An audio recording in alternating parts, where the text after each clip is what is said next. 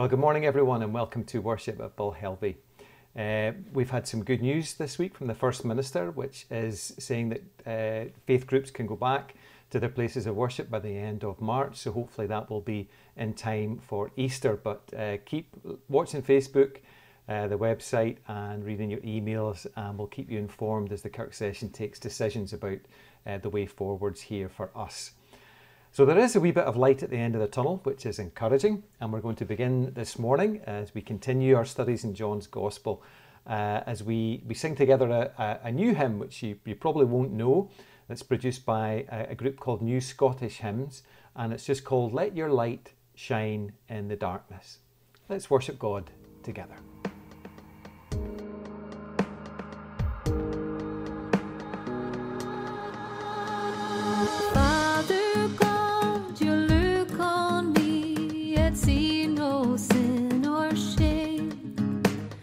His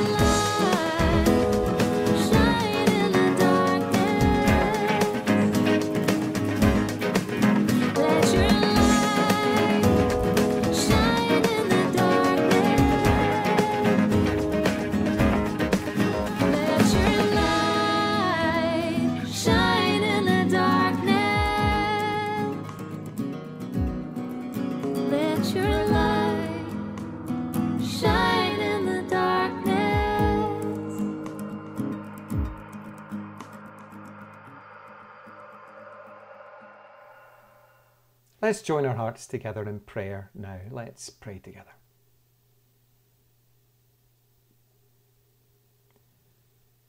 Lord, we praise you for the wonder of this world that you've made and for placing us in it and giving us life.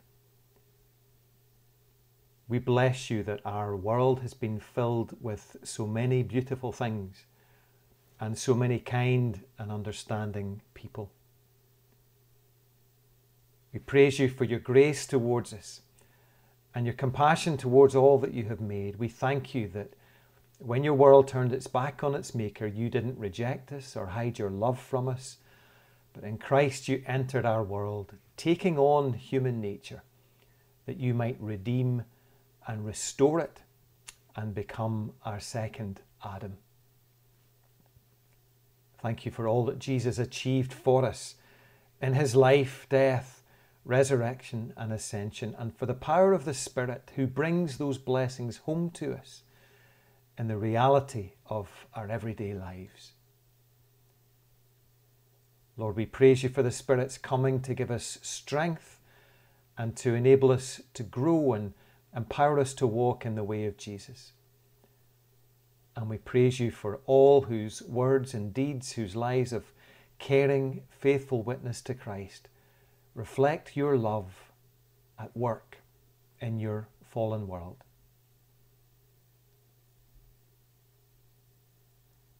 Father, we thank you for bringing your Spirit's healing presence into our lives. And yet we confess that so often we forget about you and set off into the day with scarcely a thought in your direction.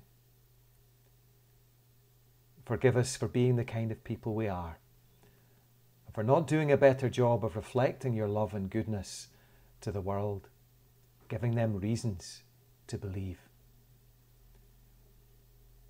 Lord, shine on us shine through us. And may we, in all our God given individuality, share the light that you've given us and point others back to its source. So hear these and all our silent prayers, which we offer in and through the name of Jesus Christ, our friend and our Saviour, who taught us to pray together, saying, Our Father, who art in heaven, hallowed be thy name. Thy kingdom come. Thy will be done on earth as it is in heaven. Give us this day our daily bread, and forgive us our debts as we forgive our debtors. And lead us not into temptation, but deliver us from evil. For thine is the kingdom, the power, and the glory forever. Amen. Our reading this morning is taken from John's Gospel, John chapter 1, and reading verses 6 to 9 and then 19 to 28. We're hearing about uh, the story of John the Baptist. And Doreen Crawford is going to read for us this morning. John chapter 1, verses 6 to 9 and 19 to 28. There was a man sent from God whose name was John. He came as a witness to testify to the light, so that all might believe through him. He himself was not the light, but he came to testify to the light. The true light which enlightens everyone was coming into the world.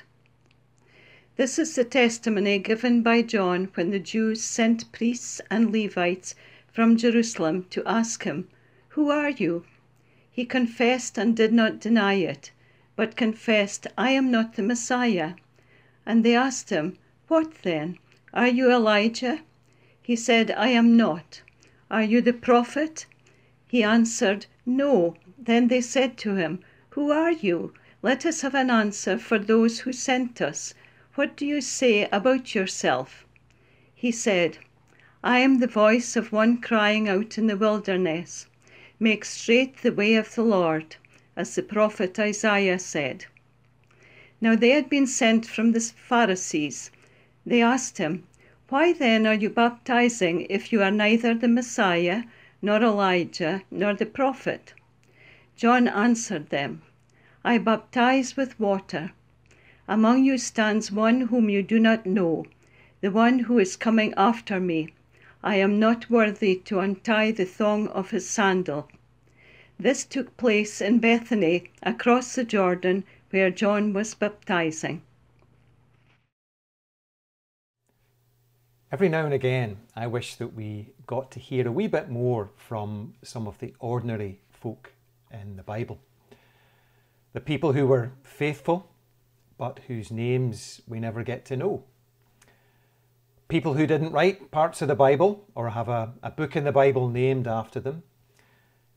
The kind of people that kids in Sunday school don't get to colour in pictures of or do word searches about people who were ordinary and yet encountered God in some way and through which their ordinary lives were transfigured into something very different, something deeper and more meaningful, maybe even more beautiful than before.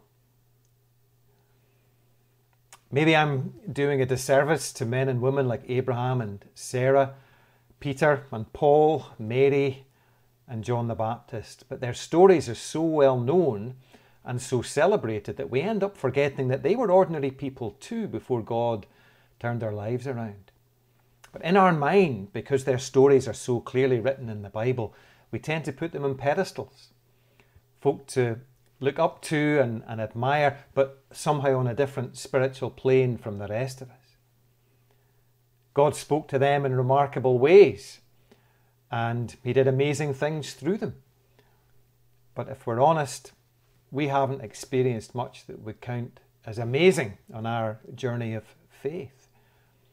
Maybe the odd glimmer here and there, but no miraculous conceptions, no signs and wonders, no sudden shining revelations to wow people and to share with them. We're just us getting on with life. And the danger is that we acquiesce into that and expect nothing of God, or we expect far too much of ourselves and other people and end up disappointed on the journey of faith. So today, as we turn to the story of John the Baptist, as we find him written about in John's Gospel, I'm less interested in telling you the Baptist's story than I am in showing you the connection between his story and ours. Because the call on John's life and the call on yours and mine are exactly the same, although the working out of them will be as different and as unique as each one of us. There was a man sent from God whose name was John. He came as a witness to testify to the light so that all might believe through him. He himself was not the light, but he came to testify to the light. John the Baptist came as a witness. And the Greek word there is marturia, from which we get the English word martyr. But what is a witness? Well, a witness is somebody who's seen something, who has been there and can speak about what happened with some authority. It's somebody who's got insight that others may not have and is being called to share it. And John is very much a witness at the start of his ministry, with all the fire and conviction of the prophets of old, John is witnessing to God's desire that people get past the formality and the outward forms of religion and encounter God in a deeper and more personal way. You don't need the temple system, he's saying, much to the annoyance of those who ran the temple system. What you need is to deal seriously with God for yourselves. And you can start by being washed clean in the waters of baptism. Public confession of sins. Going down into the waters as naked as the day you were born. John's baptism wasn't for the faint hearted or the half hearted. He was witnessing that we can deal with God by ourselves, but that when we do, we need to deal seriously with Him. This is life changing stuff when we truly understand it. And even though John didn't know his name, he was also witnessing to one who would come after him and do even more for God's people than he had been able to do. Behold, he said, one comes after me, the thongs of whose sandals I am not worthy to untie. The one he was preparing the way for was his own cousin, Jesus, though he didn't realize that till the day of Jesus' baptism when the Spirit descended on him. But from then on, John knew exactly who Jesus was, and he made it his business to point other people to him. Behold, the Lamb of God who takes away the sin of the world. And in time, with John's encouragement, people began to follow Jesus and actually move away from John. But he had the good grace to say, This is how it should be. He must increase, and I must decrease. John understood that it was never about him, it was always about his witness to the light that he had come to know. And that's our connection with John's story. We have the same commission to be witnesses, to testify to the light so that others might come to believe. But the outworking of that will be as unique as our own fingerprints. We don't have to be like John. We have to learn to be ourselves in Christ, faithfully representing Him to the world through our own character and personality. I tend to think in pictures, and I had a, I had a picture in mind when I came to, to think about this uh, this morning. I'm sure many of you will recognise this image. It's the, the cover of um, Pink Floyd's Dark Side of the Moon, showing the refraction of um, white light into its constituent colours. And it was Newton who first explained what was happening when you pass white light through a prism, although folk had known about the phenomenon for many years before. White light is actually uh, a mixture of coloured light rays. And because those different colours have different wavelengths, they get deviated by different amounts when they're passed through a medium like water or like glass. I know this is beginning to sound a bit like a physics lesson, but in nature, we end up with the rainbow spectrum that we're so familiar with. But my thought this morning was what happens when Christ shines through the medium of our individual personalities?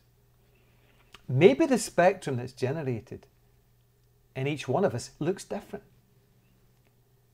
Maybe some are good with words and explanations and witness to God in that way. Maybe others are better at making God known as they relate to people. Some might point to God through their creativity, others in their compassion and their kindness. Still others in the practical help that they're able to offer to others.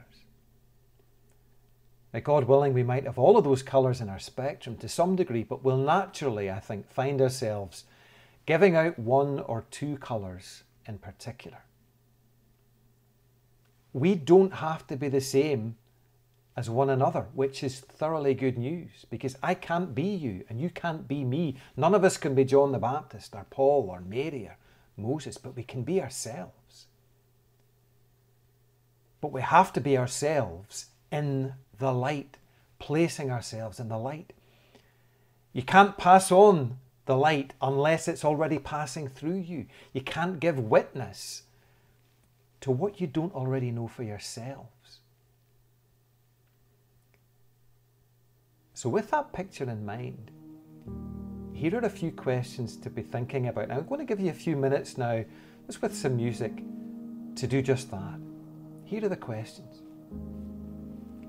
How am I consciously placing myself in the light of Christ? What disciplines help keep me in company with Him? Secondly, what feels most natural for me when it comes to sharing God's light with others? Is it words, actions, relationships, creativity? It'd be different for each of us. What feels most natural for you? And then lastly, where is the Christ light that I can pass on most needed just now? Have a think about those questions now for a few minutes, and you might want to jot down some of the things that you're thinking about.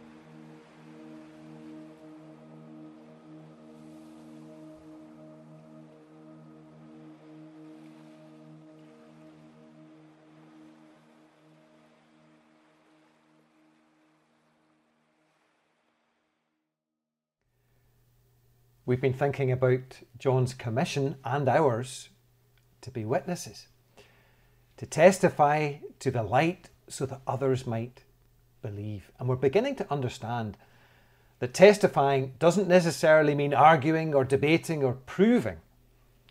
It's just sharing what you've come to know of Christ in whatever ways feel most natural for you. My congregation have heard me say this a dozen times before, but I will keep saying it for the sake of those who haven't heard it. There's a story that St. Francis had discipled a group of young men for two years. And as he sent them out into the world as missionaries, he left them with these words. He said, Now go and preach the gospel at all times. Use words if you have to.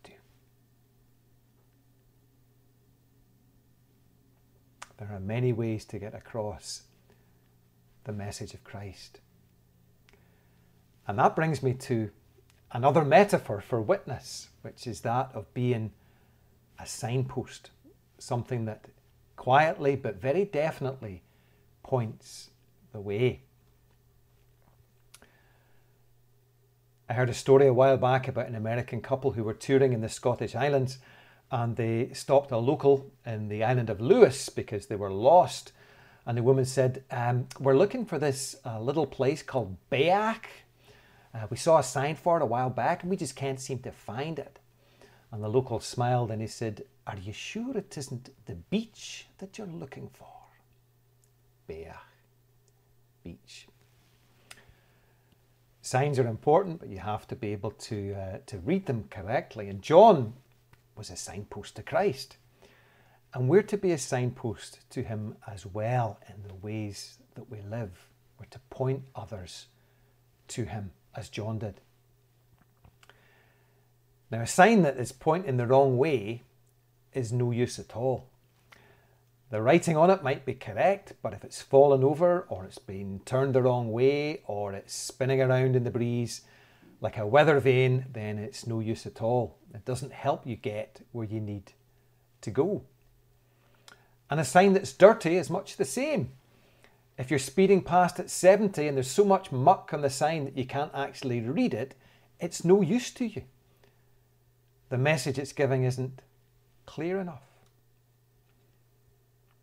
If the writing on the sign is too small, then it's no use either. You're not going to be able to read Times New Roman 12 font from 50 yards away. You need to up the font size so people know what you're saying.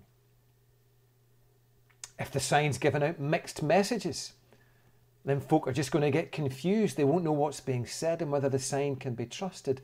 And if the sign makes great boasts that it clearly isn't delivering on, then people will just shrug, write it off, and pass on by. Sign has a job to do, and it needs to do it properly. And the key thing about a sign is that it's not there to draw attention to itself. The sign's only real job is to faithfully point the way to where people need to go. John isn't the Messiah, and he knows it. His job is to point to the Messiah. John isn't the light, and he knows it. His job is to witness to the light and share what he knows of the light. And we're called to be like John. We are not the Messiah. We can't fix people. But we can share about how the Messiah is helping to fix us. We are not the light. We can't illuminate people and bring them to understanding, but we can share a little of how Christ's light came into our lives and is helping us to live. We don't need huge, impressive, shiny stories, but we do need real ones. We can't give witness to what we don't know for ourselves. And if we haven't walked closely enough with Christ for Him to have made any difference to our lives, then maybe that's a sign that we need to get closer to Him and let Him influence us and change us. You know, I think the world is yearning for some light to live by. There's a lot of darkness out there at the moment. And I think the world is beginning to yearn for some clear direction. People are more confused today than they've ever been, I think. We don't have to be Abraham or Sarah, Peter or Paul. We don't have to be Mary. We don't have to be John the Baptist to offer what the world is needing. We just have to be like them in our own small way. Witnesses and signposts to the light that has come into the world in Christ. The light that is slowly but surely leading us into life in all its fullness.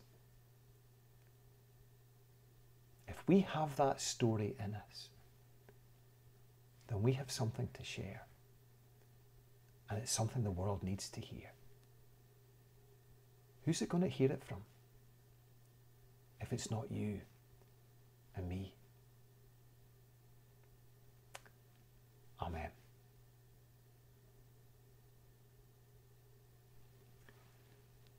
Caroline Daniel is now going to lead us in our prayers for others. Let us pray. Transforming God, whose light penetrates the darkness and whose love overcomes hate we ask that you sustain us as we struggle to make your light visible in an angry and frightened world. Give us courage and strength when we are fearful and weak.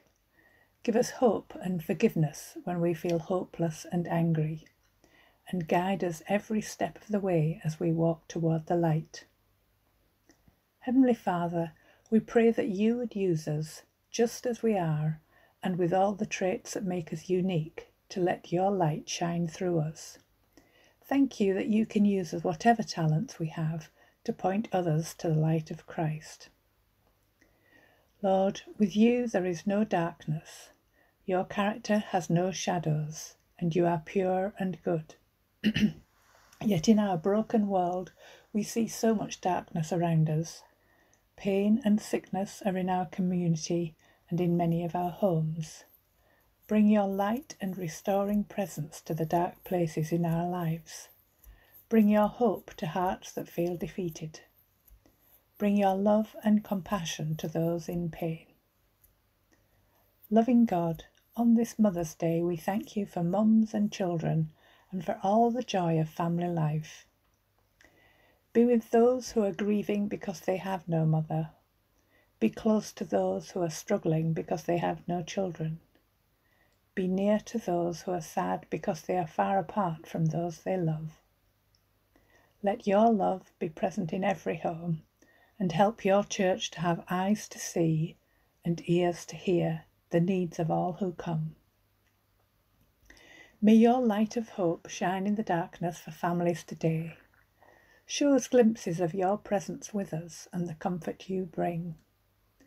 In the busyness of today, help us to take a moment to be still and sit with you, to slow down, breathe deeply, and release our burdens to your strong hand. You are trustworthy, good, and true, and we thank you for caring for us so deeply and beautifully. Open our eyes to see you at work today and show us your light. Almighty God, as we give thanks for progress in combating the COVID virus, keep us mindful of those facing a continuing crisis in their work and income. By your love and compassion, encourage us to reach out to those in need. Inspire us by the choices we make to shape a more equitable world where all enjoy the fruits of their labour. The most vulnerable are cared for, and your provision is shared so that none go in need. Especially we pray for those whose work is at risk and who face the possibility of unemployment. All who struggle to make ends meet, especially when government support schemes end. Those experiencing mental illness for whatever reason. All who have responsibility for planning in government and business as we look to the future shape of the global economy wisdom to know how to reduce inequality and injustice and safeguard the environment. Health and social care workers and those involved with the vaccination programme. Our own minister, Paul, and all ministers and chaplains as they reach out and offer God's love and support. Heavenly Father, we give thanks for signs of hope and new beginnings. In Jesus' name we pray. Amen. We close our worship this morning in the well known hymn, Shine, Jesus, Shine.